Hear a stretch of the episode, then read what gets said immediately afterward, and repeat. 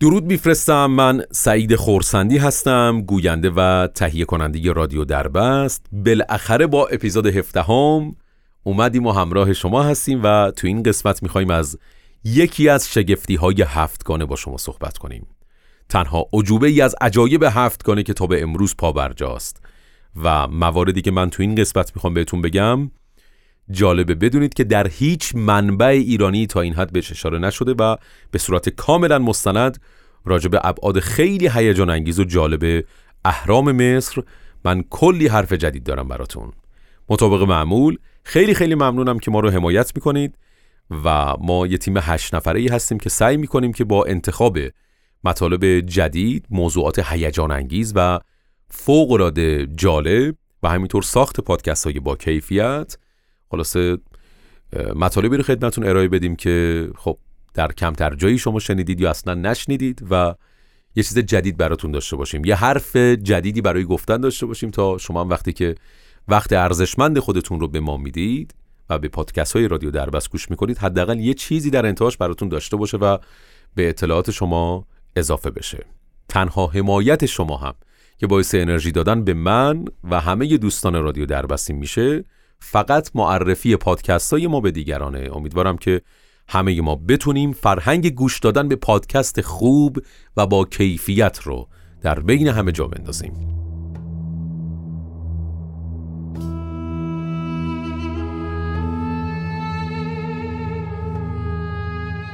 مقبره های قولاسایی که از سنگ آهک های سفید و درخشان ساخته شده. گفته میشه که اهرام برای اینکه اسرار مخوف مردگانی که در دل خودشون جای دادن رو تا ابد مخفی نگه داره طراحی و ساخته شده. هزاران هزار ساله که دوستان عزیز رادیو دربستی افسانه ها و داستان های عجیبی در مورد اهرام روایت میشه. البته علاوه بر این داستان ها حتما می‌دونید که تحقیقات علمی خیلی زیادی هم روی سازه ها و بناهای اونجا شده اما هنوز معماهای حل نشده و گیج کننده خیلی زیادی وجود داره. سوال اصلی اینه که این مقبره های اجاب انگیز در این ابعاد و در این اندازه های عجیب و غریب اصلا چجوری ساخته شدن؟ که هر سانتیمتر اون روی اصول و قواعد و خلاصه بسیار بسیار دقیق ساخته شده. اصلا چرا یه ملت باید خودش رو وقف این بکنه که برای مردگانشون اقامتگاه هایی درست کنن در اون ابعاد؟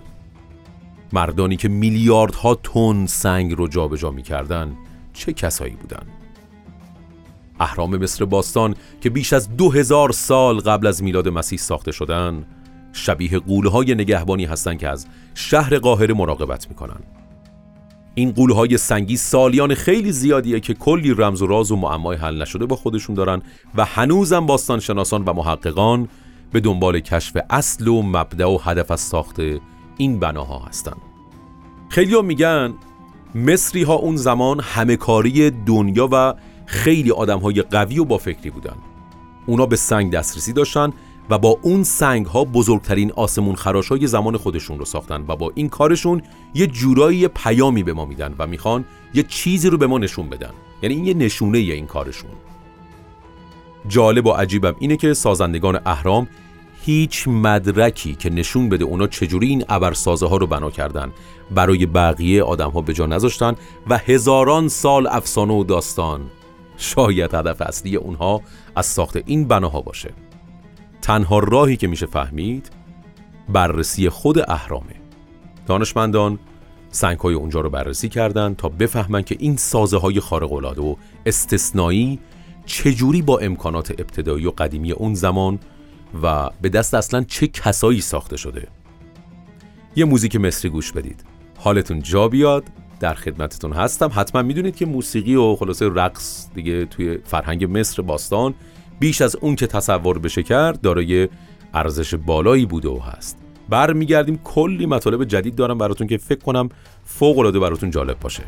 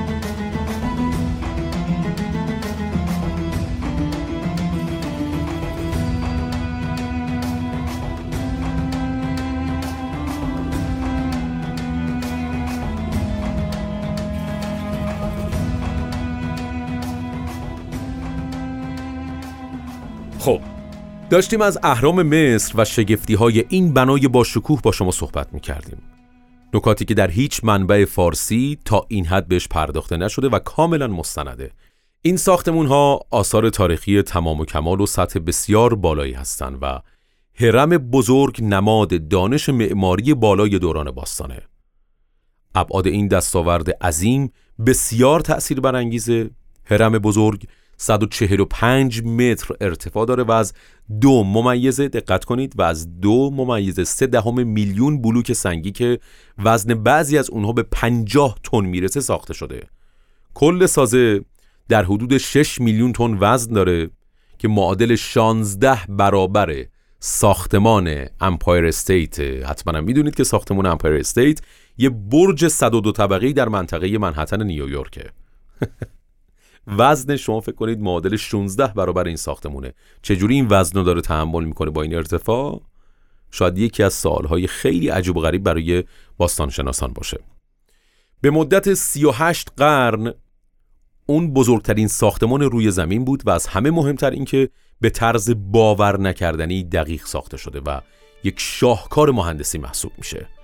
هر زل اون دقیقا 230 متر طول داره و فقط نمای بیرونی اون نیست که شگفت انگیزه بلکه داخل اون هم مجموعه ای از گذرگاه ها و تونل ها و اتاقک هایی که فوق العاده بی‌نظیره و از سختترین سنگ های موجود ساخته شده. سنگکاری انقدر دقیق انجام شده که بذارید براتون با یه مثال توضیح بدم که یه کارت اعتباری کارت اعتباری بانکی این که هممون داریم از بین فواصل بین بلوک رد نمیشه. انقدر این در واقع سنگکاری ها دقیق انجام شدن. و جالبتر این که همه اینها توسط افرادی ساخته شدن که هنوز چرخ اون موقع اختراع نشده بود. دقتی که در ساخت هرم بزرگ به کار رفته چیزیه که همه آدم ها رو به حیرت میندازه. اولین باستان شناسانی که روی اهرام تحقیق می‌کردن سعی می‌کردن که با استفاده از دینامیت به حقیقت دست پیدا کنن اما خب به حال منفجر کردن بخشایی از اون اهرام و خلاصه اون شرایطی که اون موقع داشت برای اینکه اونا به شاید رمز و راسا بتونن پی ببرن بیشتر از اون که بتونه به بشر کمک کنه بیشتر آسیب می‌زد به خود بناها.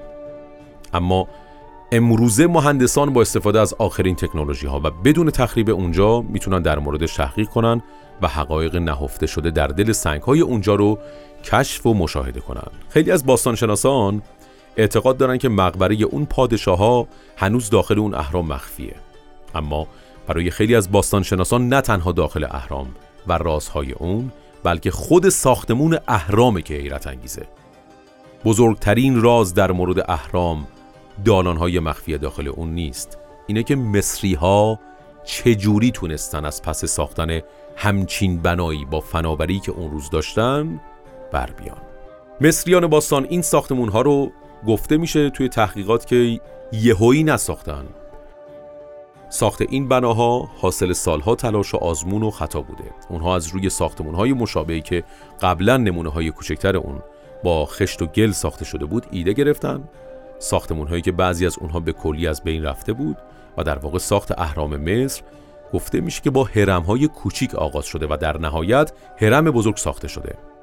اولین هرم ها حدود 2600 سال قبل از میلاد مسیح در قسمت غربی رود نیل ساخته شده. طراحی اولیه اونها به صورت پلکانی بوده. یکی از این اهرام پلکانی در منطقه به نام سقاره بنا شده. سقاره هم خب یه محوطه خیلی بزرگ و باستانی برای به خاک سپردن مردگان در مصر باستان. یعنی اگر می‌خواین از در واقع جغرافیای سقاره شما مطلع باشین عرض کردم خدمتون که یه محوطه بزرگ و خیلی همچین باستانی هستش که برای به خاک سپردن مردگان در مصر باستان قرار داره. و احتمالا یکی از قدیمی ترین ساختمون های سنگی در دنیا هم میگن در واقع هستش. به ارتفاع 62 متر توی دل کویر که نقطه عطفی در ساختمون سازی. باز خود این موضوع هم خیلی عجیب و غریبه. هرمی که چهار سطح خارجی اون صاف نیست به صورت پلکانیه و اولین هرمی که ما به شکل امروزی می‌شناسیم و هر سطح اون واقعا صاف و فلته 60 سال بعد توسط فرعون سنفرو ساخته شده. فرعون سنفرو و پسر شنی خوفو که یک هرم بزرگی رو ساختن و در واقع اولین و بزرگترین هرم از سه تا اهرام مصر و بعدش یه مجموعه ای از هرم های کوچکتر که از نظر دکوراسیون و طراحی داخلی سرامت بودن در سقاره ساخته شده. یه مقدار بحث سخت میشه. خب چون اسمایی کم عجیب و غریب و خلاصه مناطق مختلفی رو ما داریم ازش صحبت می‌کنیم و بناهایی که انقدر میشه گفت اصول و قواعد مهندسی درشون رعایت شده و باعث شگفتی بسیاری از باستانشناسان میشه من سعی می‌کنم که فاصله موسیقی ها رو کمتر کنم. شما یه مقداری موسیقی بشنوید ذهنتون آروم بشه تا به مطالبی که من خدمتون گفتم بیشتر فکر کنید و تجزیه و تحلیل کنه ذهنتون و برمیگردیم و راجب دیتاهای جدید و اطلاعاتی که راجب اهرام مصر من دارم خدمتتون خواهم گفت.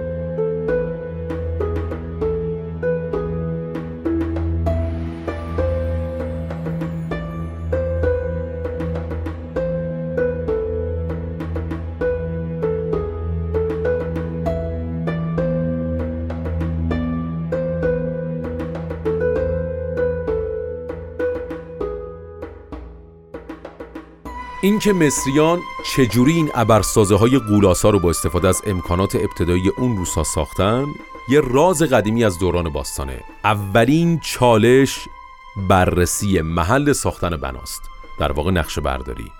و تعیین محل مناسب و دقیق هرم و هر زل اونه. اونها محل رو با دقت بسیار زیادی تعیین کردن و مطمئن شدن که سنگ بنا در بستر مناسبی پایگذاری شده که بتونه وزن چند میلیون تونی ساختمون رو تحمل کنه و در واقع نریزه یهو. بعد از این مرحله معماران باستانی محل قرارگیری ساختمون رو علامت گذاری کردن به گونه ای که هر زل همراستا با یکی از جهتهای جغرافیایی باشه. ببینید به کجا فکر می‌کردن اون زمان شمال، جنوب، شرق و غرب. امروزه این مهندسان و اون کسایی که کار معماری و در واقع کار عمران انجام میدن از قطب های دیجیتال استفاده می‌کنن و یه سری تجهیزات اندازه‌گیری دارن و علامت گذاری های لیزری دارن. شما حتما دیدین دیگه. اما مگه اون موقع اصلا همچین امکاناتی وجود داشت در مصر باستان؟ بعضی از متخصصین معتقدن که خب احتمالا اونا به آسمون نگاه می‌کردن و با استفاده از ستاره ها این کار رو انجام میدن که حتی همین کار هم بسیار کار علمی و سختیه. با بررسی ستاره های قطبی و محل طلوع و غروب اون ستارگان میشه شمال واقعی رو اندازه گیری کرد. برای این کار ابتدا اونها یه دیوار نیم ای مقابل محل طلوع و غروب این ستارگان ساختن که وقتی از فاصله دور به این دیوار نیم در واقع ای نگاه می‌کنی سطح دیوار با افق همراستا میشه و مثل یک خط مستقیم و حائل بین زمین و آسمون دیده میشه. یعنی در واقع سطح بالایی دیوار اینجوری تصویر سازی کنیم. سطح بالایی دیوار با خط افق یکی میشه.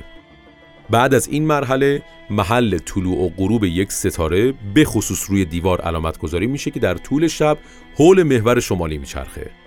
و حالا کافیه یه خط مستقیم درست از وسط دو نقطه ای که علامت گذاری شده در نظر بگیریم این خط دقیقا شمال رو نشون میده. شما فکر کنید برای پیدا کردن یک جهت شمال چه کارها و چه راههایی رو می‌رفتن و باستانشناسان چقدر تونستن تحقیق کنن تا شاید بتونن پی ببرن که از این روش استفاده می‌کردن برای جهتیابی. استفاده از فقط همین متد اولیه باعث میشه هرم بزرگ به طرز بسیار عالی در محل مناسب و دقیق خودش قرار بگیره. یعنی دقیقا هم راستای چهار جهت اصلی. مهندس و نویسنده اهرام آقای رابرت که کار موقعیت سنجی ساختمان های مدرن رو انجام میده خود این آقا شیفته ظرافت و دقتیه که مصریان باستان تو اون زمان داشتن. و خود آقای رابرت میگه که من این کار رو با تجهیزات لیزری و مکانیکی جدید انجام میدم و باز هم گاهی وقتا به تمیزی کاری که اونو انجام دادن در نمیاد. یکی دیگه از مهندسین انگلیسی که متخصص سازه های مصر باستانه و تحقیقاتش کمک خیلی زیادی به حل معماهای مربوطه به این ساختمون ها و طرز ساختنشون کرده میگه ساختمون های مدرن با استفاده از تکنولوژی های مثل لیزر و ابزارهای پیشرفته ساخته میشه اما آقای مهندس انگلیسی معتقده که مصریان باستان از آب برای تراز کردن سطوح استفاده می‌کردن و چون میگه که مصریان باستان برای اینکه فونداسیون ساختمون رو صاف و یک دست درست کنن از یک کانال آب استفاده می‌کردن. یعنی اونا چهار تا نهر آب که طول هر کدومشون 230 متر به ازای هر یک از ازدای مربع پایه درست کردن و در واقع محیط هرم رو تراشیدن و ازش یک کانال یا نهر آب درست کردن و بعدش اونو با آب پر کردن. بدین ترتیب این نهر آب مثل یک دستگاه تراز عمل می‌کنه و فقط کافیه سطح آب رو در نظر بگیرن و سطح زمین رو مطابق اون هموار کنن و مطمئن بشن که کل سطح فونداسیون صاف و افقی و یک دسته. یکی دیگه از محققان معتقده که این نهر آب الزامن کوچیک یا باریک نبوده و مطمئنا کل محیط هرم رو شامل می شده و شاید عرض نسبتا زیادی هم اتفاقا داشته. بدین ترتیب معماران باستان مطمئن می شدن که کار خودشون رو درست انجام دادن و یه سطح صاف و کاملا افقی به دست آوردن. اما اما برای اینکه بتونن کل دو ممیز سه دهم میلیون بلوک سنگی رو دونه بدونه به صورت کاملا افقی و تراز کار بذارن و با بالا رفتن ارتفاع بلوک ها به درستی روی هم قرار بدن اون موقع چی کار می‌کردن؟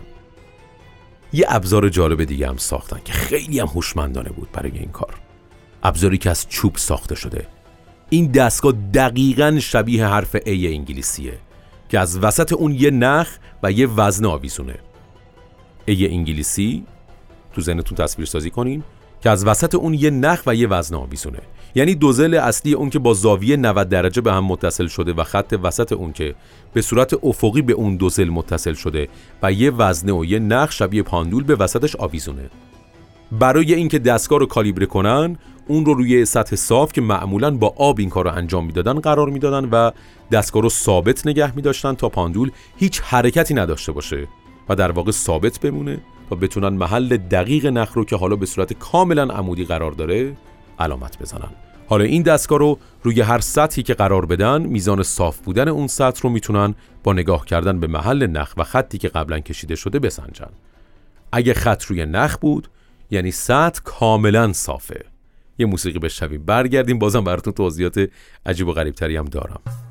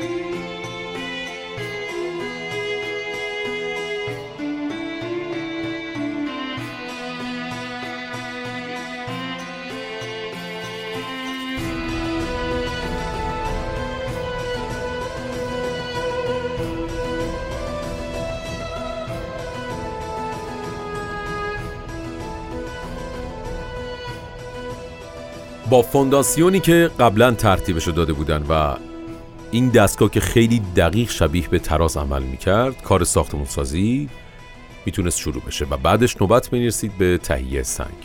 اون هم میلیون ها تن سنگ بدون داشتن تجهیزات و دینامیت و ماشینالات سنگین حمل و نقل در حالی که حتی ابزارهای آهنی هم در اختیار ندارن. در طول پادشاهی مصر باستان در طول 500 سال 18 هرم اصلی ساخته شده. میلیون ها میلیون تن بلوک سنگی در اونها به کار رفته که باید استخراج و شکسته و به محل مورد نظر هم می شدن. حتی امروزه برای شرکت های بزرگ با تجهیزات مدرن این موردی که من خدمتون دارم میگم مثلا یه چالش خیلی بزرگیه. در حالی که مصریان باستان همین کار رو با اون ابزارهایی که اصلا خیلی ابتدایی بود انجام می‌دادن. مهندس انگلیسی به تورا نزدیک قاهره سفر می‌کنه. جایی که بیشتر سنگ هایی که در اهرام استفاده شده رو از اونجا استخراج کردن. ایشون معتقده که مصری ها این سنگ ها رو با استفاده از ابزارهای مسی شکسته و شکل می‌دادن. آقای دنیس استاک مهندس انگلیسی میگه که وقتی با این ابزارها کار می‌کنی تازه اون موقع می‌تونی بفهمی که اونا اون موقع چه حسی داشتن. اما مس فلزیه که به راحتی خم میشه و تغییر شکل میده. اونا چطوری می‌تونستن سنگ آهک به اون سختی رو با این ابزار بتراشن؟ وقتی اون خودش این کارو یعنی برش دادن و قطع قطع کردن سنگ رو با یه چکش ساده چوبی و یکی از همین اسکنه های مسی اسکنه هم که می‌دونید حتما از ابزارهای دستیه که ابزار فلزیه که از جنس استیل یا فولاده که بیشتر درودگران تو این زمان ازش استفاده می‌کنن. خب از بحث خارج نشیم. داشتم توضیح می‌دادم که وقتی اون خودش این کارو یعنی برش دادن و قطع قطع کردن سنگ رو با یه چکش ساده چوبی و یکی از همین اسکنه های مسی انجام میده متوجه میشه که این کار شدنیه اما سختی بسیار زیادی داره. علاوه بر این برای کارهای ظریفکاری از ابزارهای کوچکتر و ظریفتری استفاده می شده که اون هم آزمایش شده. تحقیقات این باستان شناس نشون میده که برش دادن و کار کردن با این اسکنه ها و ابزارهای مسی امکان پذیره همچنین آثار بجامونده از اون زمان نشون میده که مسی که مصریان در ساخت ابزار استفاده می‌کردن اونقدرها هم نرم نبوده و ترکیباتی از آرسنیک در اونها به کار رفته.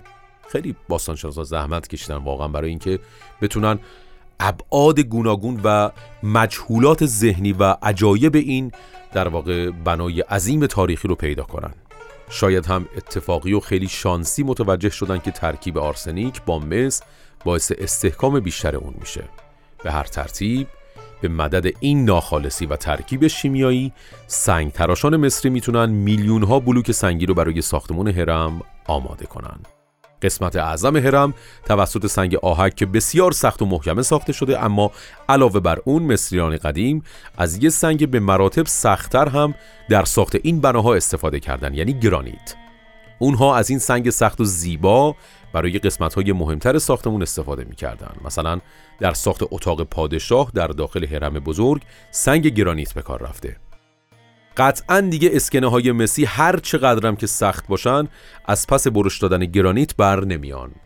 امروز ابزارهای صنعتی که به دست بشر ساخته شده قطعا توانایی برش دادن گرانیت رو داره اما مصریان در اون زمان هنوز آهن در اختیار نداشتن و فلسکاری رو اصلا نمی‌دونستن.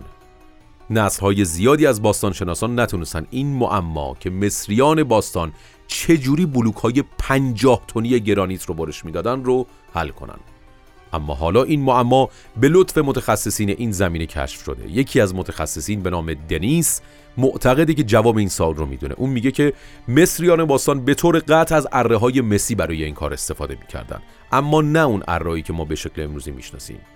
اره هایی که دندونه نداشتن اما سوال اینجاست که اره های مسی بدون دندونه چطوری گرانیت رو برش می‌دادن؟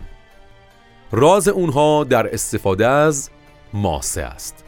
در داخل ماسه بلورهای کریستال وجود داره که همزمان با استفاده از اره مسی از ماسه هم استفاده می‌شد.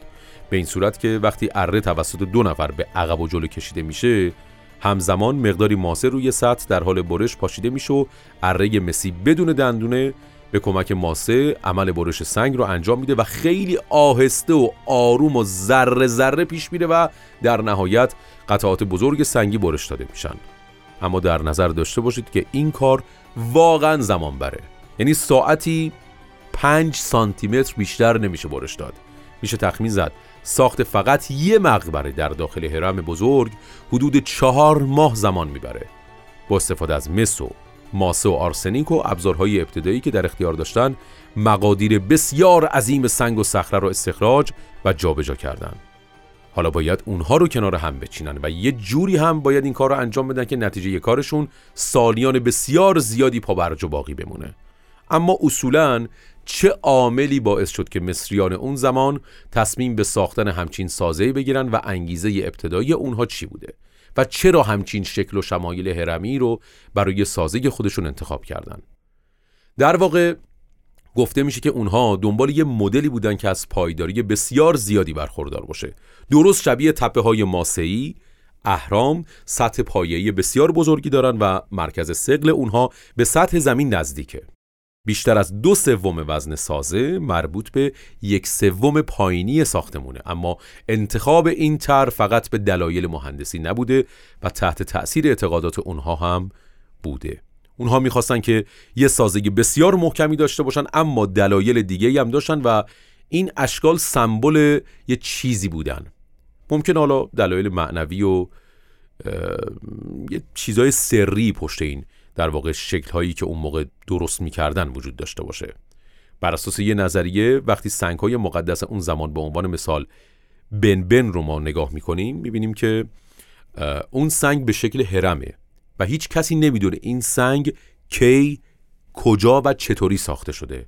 بعضیا میگن این سنگ از آسمون اومده.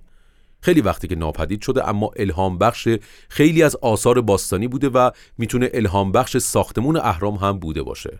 باید در نظر داشته باشیم که خورشید نقش بسیار زیادی در عقاید و باورهای مصریان باستان داشته و یه امکان دیگه هم وجود داره. ممکنه خود خورشید کلید اصلی در انتخاب این شکل و این مدل فرم بوده باشه.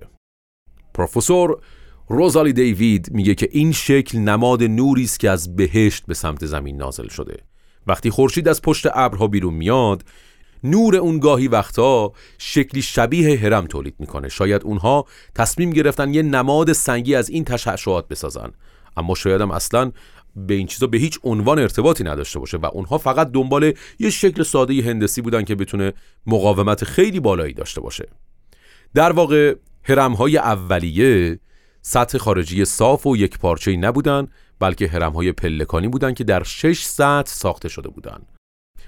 فرعون اسنفرو البته من اینم تو پرانتز بگم که برای نام بردن از فرمان روایان سلسله های مصر باستان از لقب فرعون استفاده می‌کردن فرعون خودش لقبه و در واقع فرعون مدیر ارشد رئیس ارتش و فرمانروای کل مصر تلقی میشه که به عنوان پادشاه خدا هم ازش یاد میشه در مصر و یه جورایی این پروفسور معتقده که پایه‌گذار اهرام بوده یعنی فرعون اسنفرو 60 سال بعد از اینکه هرم‌های پلکانی ساخته شدن اون اولین کسی بود که هرم‌هایی با سطوح صاف و یک دست و غیر پلکانی ساخت و این یه تصمیم و مهندسی جدید و جسورانه بود که البته جواب هم داد. البته با یه چالش جدی هم روبرو بودن که تصمیم بگیرن سطوح چهارگانه ی هرم ها باید تحت چه زاویه ای ساخته بشه. هرچه شیب بیشتر باشه هرم می‌تونه بلندتر و سنگینتر بشه. اگه اونها زاویه رو زیاد در نظر بگیرن ممکنه فشار وارده به فونداسیون خیلی زیاد بشه. مهندسان اون زمان روی زاویه 45 درجه با هم توافق کردن.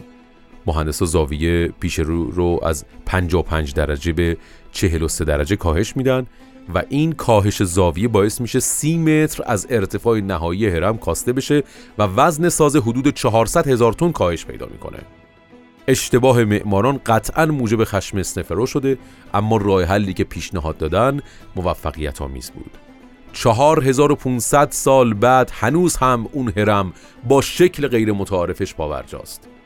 بقیه اهرام مطمئنا با اون زاویه تون ساخته نخواهد شد و برای هرم های بعدی معمارهای اسنفرو به طرز قابل ملاحظه احتیاط کردن و هرم بعدی رو با زاویه دقیقا 45 درجه شروع کردن. این هرم کم ارتفاع ترین هرم در بین اهرامه و هنوز هم پاورجاست و کمترین آسیب رو در بین بقیه اهرام دیده. بعد از این موفقیت معماران و تجربه و جسارتی که بیشتر پیدا کرده بودن متوجه شدن که می‌تونن با زاویه بیشتری هرم رو بسازن. هرم بعدی 145 متر ارتفاع داشت با زاویه 51 درجه. باستانشناس آقای مارک میگه اول باید مشخص کنیم که منبع سنگ ها کجا بوده و چه سطح شیبداری لازمه تا سنگ ها به بالای هرم برسن؟ تقریبا همه مصرشناسان معتقدن یه نوعی از سطح شیبدار برای بالا بردن سنگ ها استفاده شده اما اینکه اون سطح شیبدار یا رمپ دقیقا به چه شکلی بوده هنوز مثل یک راز مخفیه. آیا یه رمپ مستقیم از راهی خیلی دور بوده؟ یه رمپ زیگزاگی در یه طرف هرم بوده؟ یا یه رمپی که دور تا دور هرم رو گرفته بود؟ دستیابی به همه این دقت و ظرافت بدون استفاده از یک سری ابزار امکان پذیر نموده ابزارهای ابتدایی که اغلب با نخ و ریسمان و چوب درست می شده اما کاربردی بوده و این هم یکی دیگه از عجایب هرم های سلاسه مصره حالا حالا ها با ما همراه باشید که به ابعاد عجیب و غریبتر این مورد هم باز اشاره خواهیم کرد. یه موسیقی بشنوید. برمیگردیم با اپیزود 17 همه پادکست رادیو دربست. همچنان همراه شما.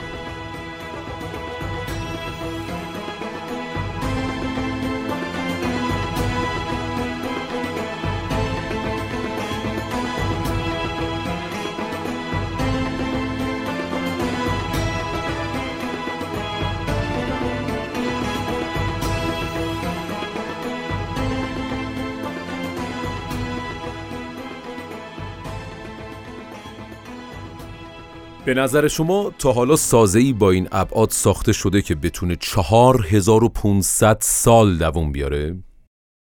خود هرم بزرگ به تنهایی شاهکار و احتمالا بزرگترین پروژه ساختمانی در کل دوران تاریخه. در سالهای اخیر باستانشناسان تحقیقات بسیار گسترده‌ای رو در اون مناطق انجام دادن و نتیجه تحقیقات اونها نشون میده که این باور که سالیان دراز وجود داشته اشتباه بوده. یکی از محققان هویت اصلی کسانی که کار ساخت اهرام رو انجام دادن برملا کرده. طبق تحقیقات اون نشون میده که اونا نقش و نگاری از افرادی که روی پروژه کار می‌کردن رو روی دیوار به گونه ای حک کردن که یاد اونها تا ابد زنده بمونه و مطمئنا فرعون نمی‌خواسته که یاد برده ها تا ابد زنده بمونه. قبل از تحقیقاتی که باستان شناسان داشتن همه اونها در مورد پادشاه و ملکه اطلاعاتی داشتن اما در مورد هویت افرادی که اونجا کار می‌کردن هیچ خبری نداشتن. حالا به نظر شما اگه برده ها این کارو نکردن پس کار کی بوده؟ امروز به کمک کالبد شکافی های پیشرفته هویت اونها تا حدودی آشکار شده. یکی از باستانشناسان به نام دیوید که با زیست شناسان و هنرمندا کار می‌کنه تونسته هویت اونها رو تقریبا شبیه سازی و بازآفرینی کنه. اسکن های پیشرفته و سبودی قیافه مومیایی ها رو بازسازی می‌کنه. پروفسور دیوید میگه وقتی چهره اونها رو با دستگاه جدید بازسازی می‌کنی تازه متوجه هویت اونها میشی. انقدر واقعی که انگار اونها واقعا زنده هستن و خیلی راحت می‌تونین اونها رو ببینین. بررسی اسکلت مومیایی ها مدارک قابل استنادی رو نشون میده که کارگران اونجا برده های خارجی نبودن. نظریه اینکه اهرام توسط برده ها ساخته شده میگن که کاملا اشتباهه و کاملا توسط ابزارهای مدرن قابل تشخیصه. همه تحقیقات به طور کامل نشون میده که اسکلت های پیدا شده مربوط به مصری ها بوده و هیچ فرد خارجی در بین اونها نبوده. اما انگیزه و هدف از صرف این همه وقت و انرژی در این ابعاد چی بوده؟ چرا هزاران انسان از سراسر کشور به اینجا می اومدن تا روی این پروژه کار کنن؟ این پرسش سومیه که ذهن باستان شناسان و مصر شناسان رو به خودش مشغول کرده. دنبال چی بودن واقعا؟ اگه به قرون وسطا برگردیم و به انجیل نگاهی کنیم این اهرام شبیه انبارهای بزرگی هستن که یوسف برای ذخیره گندم از اونها استفاده می کرد اما امروزه اکثر باستانشناسان به این باور رسیدن که اونها در واقع همون مقبره های فرعون هستند بزرگترین و عظیمترین مقبره هایی که در تمام دوران ساخته شده. مصریان باستان همه هم و غم خودشون رو برای ساخت اهرام بزرگترین بناهای یاد بود بر روی زمین به کار گرفتن. همه می‌دونن که اونها به عنوان مقبره ساخته شدن اما دلیل اصلی اون برای مدت زیادی مخفیه تا اینکه در سال 1879 در یک عملیات اکتشاف و خیلی شانسی یه دالان که پر از نقش و نگار بود توسط یک کارگر کشف شد. این خطوط اطلاعات بسیار زیادی در مورد سازندگان این بنا و خود بنا می‌داد. در واقع اینها قدیمی ترین خطوط مذهبی که از مصر شناخته شده و باعث شده از اونها به عنوان یکی از قدیمی ترین متون مذهبی در کل دنیا یاد بشه. این متون هیچ اطلاعاتی در مورد اینکه اون ساختمون ها چگونه ساخته شدن نمیده اما هدف از ساخت اونها رو به وضوح بیان می‌کنه. این اهرام فقط به عنوان یه مقبره برای فرعون ها ساخته نشده بلکه اونها به عنوان ماشینی برای تحویل دادن اجساد مردگان به خدایان ساخته شده. دقت کنین اونها به عنوان ماشینی برای تحویل دادن اجساد مردگان به خدایان ساخته شدند متون داخل اهرام طریقه مراسم مومیایی و تدفین فرعون رو به طور کامل توضیح داده و گفته که فرعون به سلامت از این دنیا به سمت ستارگان پرواز کرده و برای حفاظت از اون از تلسم و دعا استفاده شده.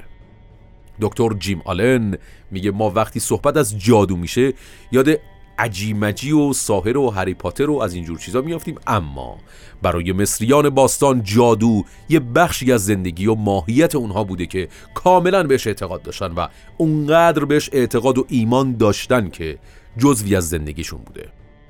حالا خیلی جالبه دوستان عزیز رادیو دربستی مراسم تدفین فکر کنید که به پایان می‌رسه توی اون در واقع اهرام.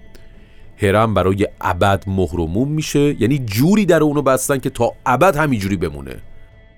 بدین ترتیب چیزی که آقای جیم آلن میگه که مردم مصر بهش اعتقاد داشتن فرعون می‌تونست به سفر خودش به ستارگان برسه تا به عنوان یه ستاره دوباره متولد بشه. اما آقای رابرت که نویسنده و هرم شناسه معتقده یه رابطه محکمتری بین ستارگان و اهرام وجود داره و روی ارتباط مذهب مصریان باستان و کیهان شناسی کار کرده. تحقیقاتش با یه عکس ماهواره از اهرام آغاز شد و متوجه یه الگو شد. ایشون میگن که داشتم تصاویر رو بررسی می‌کردم که متوجه شدم اونها طبق یه نقشه جایگذاری شدن. دو تا هرم بزرگ بود که در یک امتداد بودن و سومی تو اون مسیر نبود. درست شبیه سه تا ستاره که شامل دو تا ستاره درخشان و یه ستاره تاریکتر که یه مقداری دورتره. محل قرارگیری و اندازه اونها کاملا با این سه تا ستاره همخونی داره. خب در نظر برخی از در واقع مصر شناسان این تئوری کاملا اتفاقیه و میگن که اگه به ستاره و به صورتهای فلکی نگاه کنید می‌بینید که هیچ شباهتی با اینها ندارن و به طور اتفاقی شاید چند تاشون با این تئوری جور در بیاد. اما بعضیا معتقدن اساس و دلیل اصلی ساختن این اهرام همون ستاره ها بودن که شکل ظاهری و همه خصوصیات اهرام رو توجیه می‌کنه. آیا رابرت میگه نمی‌تونین این حقیقت رو انکار کنید که سه ستاره وجود دارن که الگوی مشابهی با اهرام دارن. دو تا بزرگ یه دونه کوچیک که از نظر امتداد قرارگیری و ابعاد با اونها همخونی دارن. اما چیزی که معلوم نیست اینه که آیا این حقیقت اتفاقی بوده یا نه. برای این مهندس مدرک قانع کننده دیگه هم وجود داره که مربوط به کل طراحی اهرام میشه که به تئوری های نجومی مربوطه. چهار تا دودکش به عرض 20 سانتی متر داخل این هرم وجود داره که تا سطح بیرونی ادامه داره. این دودکش ها از اتاق پادشاه و ملکه شروع شده و با طول بیش از 60 متر به سطح بیرونی هرم منتهی میشه. این دودکش ها یا کانال ها با دقت بسیار زیادی مرحله به مرحله با ساخته شدن هرم ساخته شدن که این دودکش های اجاب انگیز یکی از اسرار حل نشده در مورد اهرامه. در ابتدا اینجوری تصور می‌شد از نظر اونا که اینا هواکشن که هوای تازه رو برای کارگرهایی که اونجا کار می‌کردن میاره. اما از نظر بعضی از مهندسان اینا در واقع کاربرد و دلیل قابل توجه دیگه ای دارن. وقتی که جهت اونها رو بررسی می‌کنن متوجه میشن که یه کد مخفی رو دارن این دودکش ها دنبال می‌کنن. ببینید چقدر رمز و راز داره اصلا این در واقع اهرام سلاسه مصر. آدم تعجب می‌کنه واقعا. به این ابعاد پی می‌بره. تو اون زمان این اتفاق ها واقعا من نمی‌دونم چجوری میشه به رمز و راز این بناهای تاریخی. البته تو کشور خودمونم وجود داره. یعنی الان تو اصفهانم خیلی از در واقع بناهای تاریخی است که هنوز ابعاد در واقع اعجاب انگیزی از اون بناها برای خیلی از باستانشناسان و مورخان به صورت علامت سواله. ولی خب به حال دیگه اهرام ثلاثه مصر میگن که دیگه سرآمد همه در واقع عجایب هفتگانی دنیاست. داشتم می‌گفتم که انگار یه کد مخفی رو این دودکشا دارن دنبال می‌کنن. کدی که در دل خود هرم نهفته است. اونا معتقدن که هر کدوم از چهار تا دودکشی که در داخل هرم گسترده شده دقیقا در امتداد یک ستاره مشخص و همراستا هست. علاوه بر اون هر کدوم از این ستاره برای مصریان باستان و در مذهب اون موقع اونها خیلی مهم بوده.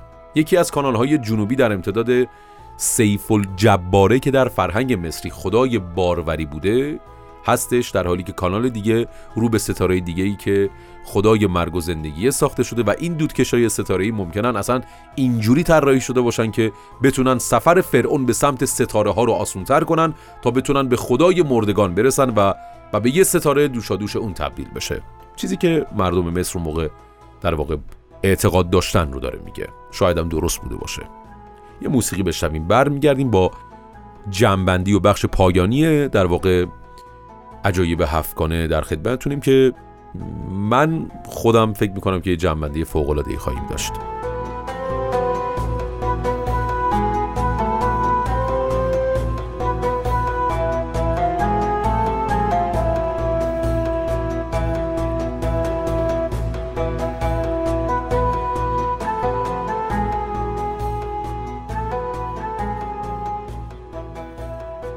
آقای رابرت یکی از باستانشناسان اهرام میگه که ما یه جور زبان داریم که من بهش می‌گویم زبان اهرام و هرمها توسط معماری خودشون با اون زبانها با ما صحبت می‌کنند. با اینکه این نظریه به طور کامل توسط برخی مصر شناسان رد شده اما معماها و رازهای زیاد دیگه هنوز در مورد این دالانهای دودکش ها وجود داره. برخی از متخصصان میگن اونها مسیر گنج های کشف نشده در داخل هرم ها رو نشون میدن و میگن اگر این گنج ها پیدا بشن مهمترین اکتشاف در مصر خواهد افتاد. هرم بزرگ در جیزه شامل یه مجموعه ای از دودکشا و اتاقک هاست که تحقیقات نشون داده که سه تا اتاق تدفین با این لوله ها در ارتباطن که با راهروهایی به هم وصل میشن از جمله تالار بزرگ. اما در سالهای اخیر تمرکز و تحقیق رفته به سمت چهار تا دودکش عجیبی که از مقبره پادشاه و ملکه شروع شده و تا سطح بیرون هم ادامه داره. در دهه 1980 یه تیم فرانسوی روی اهرام کار می‌کرد و از تکنیک های میکروگراویتی استفاده می‌کردن که از مطالعه پراکندگی جرم و حجم اجسام کمک می‌گیره.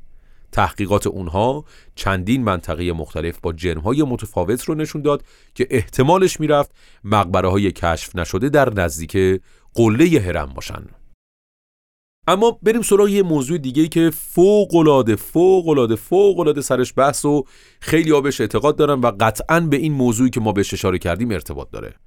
نمی‌دونم سریال Ancient Alliance رو دیدید یا نه؟ سریالی که 15 تا فصل هنوزم دارن می‌سازن ها و به صورت بسیار مفصل توضیح کاملی داده.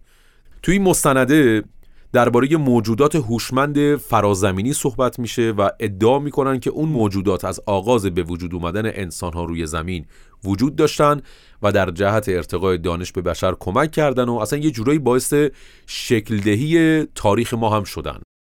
از سوی دیگه آثار و نشونهایی که در مکانهای باستانی کتب باستانی و همچنین گواهی افرادی که خودشون از نزدیک این موجودات رو مشاهده کردن رو بررسی می‌کنه و منتقدان این مستند رو شبه علم یا شبه تاریخ می‌دونن و اکثر کارشناسان و افرادی که در این مستند صحبت می‌کنن از طرفداران نظریه فضانوردان باستانی هم هستند. در هر صورت سریال Ancient Alliance برحال یکی از سریال هاییه که در این خصوص صحبت کرده و میگم انقدر این بحث اهرام سلاس مصر عجیب و غریبه و انقدر راجبش بحثه که اصلا چجوری ساخته شده. بعضیا میگن موجودات فرازمینی ساختن بعضیا میگن برده ها ساختن بعضیا میگن که نه اصلا اینا نیستش. کارشناسان اتفاقا ساختن با یه سری از ابزارهای ابتدایی که اون موقع بوده و همین موضوع باعث شده که اهرام سلاسه مصر به عنوان یکی از بناهای مستحکم و خیلی جذاب تاریخی در دنیا در بیاد. خلاصه می‌خوام میگم خیلی بحث سر این قضیه وجود داره. اهرام مثل یک میراث با ارزشی هستن که از توانایی سازندگانشون حکایت می‌کنن. حالا موجودات فرازمینی می‌خواد باشه یا می‌خواد در واقع متخصصان اون زمان مصری باشه. که هنوزم که هنوزه بعد از این همه سال سر پا وایستادن. یکی از بزرگترین دستاوردهای در واقع ارزشمند میگن بشره اونها هزاران سال پا برجا موندن و نماد جاودانگی و ایستادگی هستن. با یه ضرب المثل قدیمی من در واقع پادکست امروز رو تمومش می‌کنم. میگه که انسان از زمان میترسه در حالی که زمان از اهرام میترسه.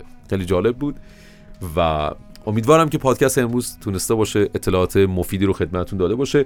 همونطور که من در پادکست های قبلی رادیو دربستم خدمتتون گفتم ما اصلا برامون این نیستش که صرفا بیایم موضوعات جنایی و پرونده های جنایی رو برایشون بازگو کنیم. چون من خودم معتقدم که قطعا به تکرار آدم میافته و خب دیگه این مقدار خسته کننده میشه. در صورت در کنار پرونده های جنایی مستندهای جالب معماگونه و موضوعات مختلف علمی پرداختن به همچین موضوعات تاریخی هم خیلی به نظر من برای مخاطبان می‌تونه جذاب باشه. ضمن که ما در اینستاگرام خودمون هم نظر سنجی کردیم. خیلی از شما اشاره کردید که از در واقع وقایع تاریخی که خیلی هیجان انگیز هم هستن صحبت کردن در موردش حتما صحبت کنید و یک پادکست بسازید. باور کنید که ما برای ساخت پادکستمون خیلی وقت می‌ذاریم و دلیلش هم اینه که شما انقدر برای ما ارزشمند هستید. وقتی شما انقدر واقعا برای ما ارزشمنده که ما وظیفه داریم تا پادکست با کیفیتی رو تقدیمتون کنیم. ارادتمند همتون هستیم. از طرف تیم رادیو دربست از همتون خداحافظی می‌کنم و تا سلامی دوباره بدرود.